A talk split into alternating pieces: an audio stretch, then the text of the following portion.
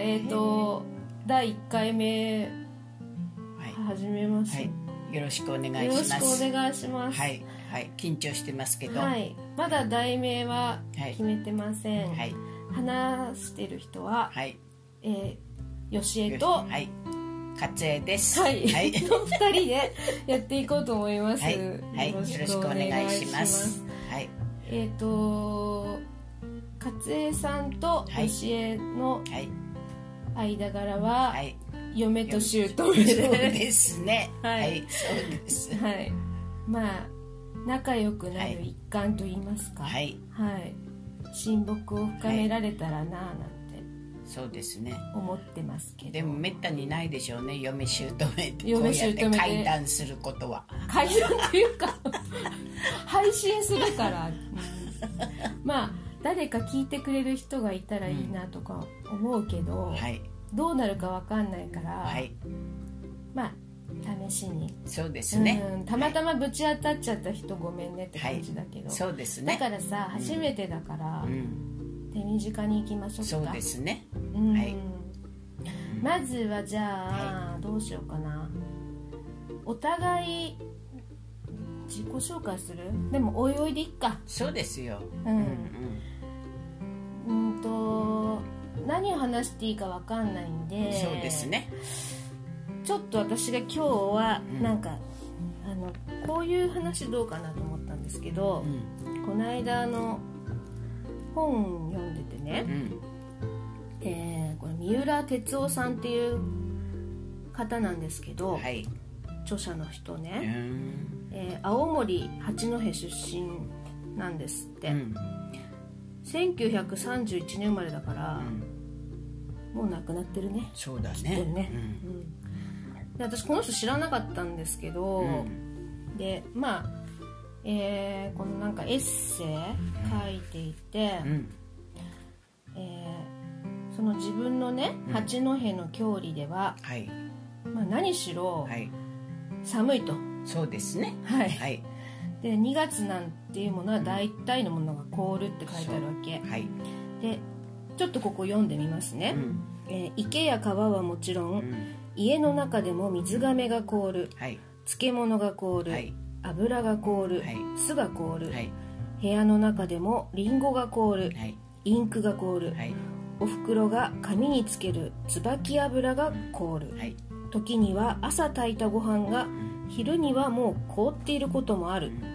とまあこう書いてあるわけなんですね、はいで勝江さんはまあ岩手出身なので、はい近いですねそうのん著者まとあ、青森の隣でしそうょはいだから隣なの隣なので、はいだからこんな感覚はまあ私は東京出身だから、うんうんちょっとわからないんですけ想像できないでしょど、えっとこの39 1931年生まれうのんこの三浦さんうんはいが、ね、幼少時にはうんそんな感じだったのかなと今はさすがに青森でもさ、うんお家の中あったかいと思うんですけどそうそうそうそうだからそんな感覚がもしかしたら勝江さんの子供の頃にもあったかしらありましたうん、でねこの人この、えー文章の中でねあのー何よりそのね凍ったご飯にはいお湯をさしはてい食べるのがうまいっていうわけはいはいはい経験しました本当、はいでうんそれがさ、うんい嫌だったってことじゃなくて、うん何しろこうそれが思い出の味になってるっていう話なのね、はいで、まあ、八戸海うんあるでしょ、はいだからこのえっ、とイワシのはい塩漬けがずっとはい家にあってね、はいはいそれをまあそのお湯漬けっていうのはい湯漬けっていうのか、はいで食べたとさらさらと食べましたみたいなこと書いてあるんだけど、はいだから私が想像すると凍ったご飯にさう、んお湯かけてさ、うんなんかあんま美味しくなさそうって思ったんだけど、うんうんこの著者の人はうん何よりもそれが、うんあの思い出されてう、んあんなもんなんかなんていうの、まあ、やっぱし故郷でしか食べられないもんだっていうような、ううんんうんすごく美味しいっていうんじゃなくてなんかうんなんていうかね、やっぱ塩気があるからうんあの食は進むよね、うんそうそうそうそれ分かります私も、うん隣の岩手だからううんんでそのご飯が凍るっていうことがさ、はいはい私が今まで生きてきた中ではうんなくうて、んでも結構その家のさ、うん今台所のことを預かってる身としてはう、ん結構しなんかなんていうの衝撃っていうかさ、うん衝撃ってまではいかないけど、うんうんうんそんなことあんのうんしかもそれが、あのたまらなくん懐かしく美味しいっていうようなうんうんことがあんの、うんと思って、うまあなかなかそのなんていうのかな実感はないっていうかね想像もつかないでしょうとん思うんだわよう、うんんこっちで育った人は、そうだうんね、うんうん、だってやっぱりうんその当時の田舎の家っていうのは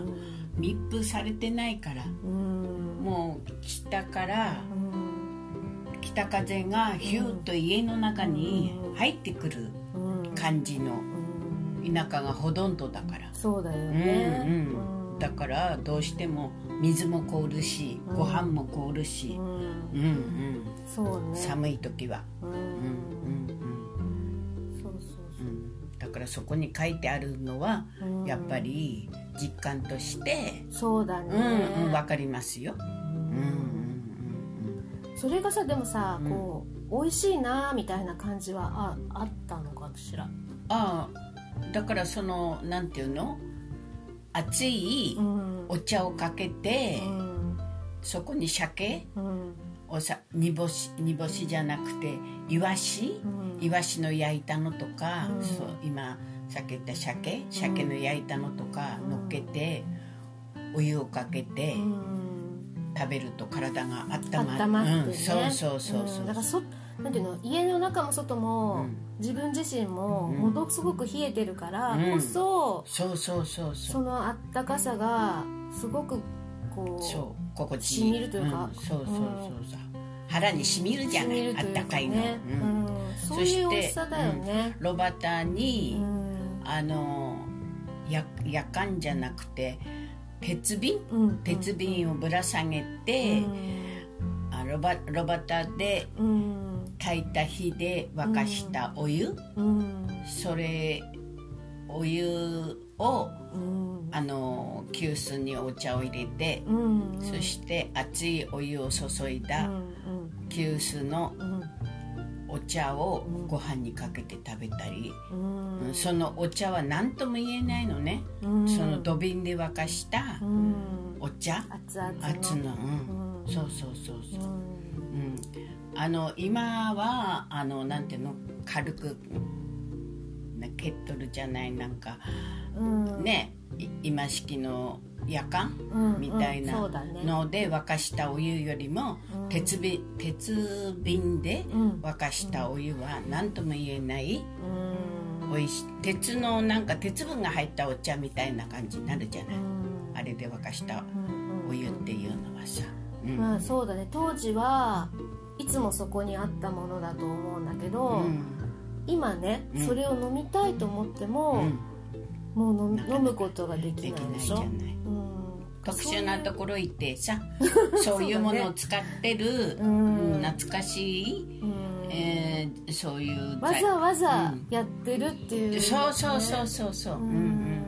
今どんな田舎行っても電気ポットあるだろうしねうん、あるでしょういろりがあるところもそんなにないだろうしねやっぱり数えるくらいしかないんじゃないのかなうんその環境があってう、ん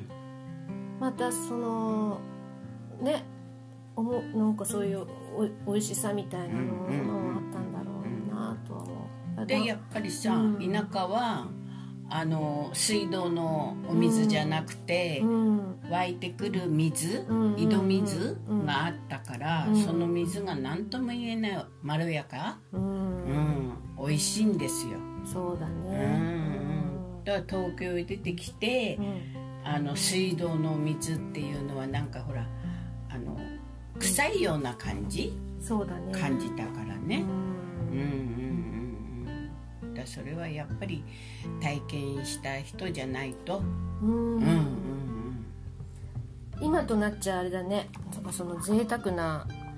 あの味っていうことに、なりますねえっ、とじゃあもう10分過ぎたからまあ今ねお話ししてうん分かったようにうん勝江さんはまあ生まれは岩手のはい片田舎って言っていいの、はいそうです田舎ですもう今だからその生まれたお家もなくなっちゃったから、うん帰りたくても帰れないしうんねねそうそうそうなんかその今言ったそのお茶一杯うんでも味わいたくてももう味戻れわないいないねねそうそうそうそう思うと、うんやっぱりそのお話をあのき聞いてて私も面白いなっていうか興味深いわけうね、んうんそんな感じでこれからも話していけたらいいかな少しずつねそうですね、うんとか思ったうんり、うんうんなかなかあなた方は想像も体験もね、そうしてないから、それで、そうそう聞かないと、やっぱわざわざさ、あの鉄瓶で沸かしたお茶はとか言ってうんうん言わないじゃないです かそりゃそう自 分からはねそうそうそうだそうからそういう機会もあるといいかな、うんうんうんそうですねうんうんうん、思いましたはいというわけでじゃあ1回目はこれで終わりにしよはういかはい、うんありがとうございますはい、私よしえのこともおいおい話していければ、はいそうですうね、ん、で勝江さんのこともうん、おいおいお湯吐き出して きおます湯吐き出してもらえれば でまあはい、はい楽しんでいただければと思いありがとうございますまあこういう体験初めてですので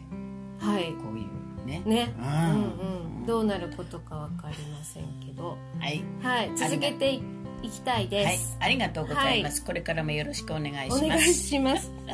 それでははい、さようならさようなら。はい。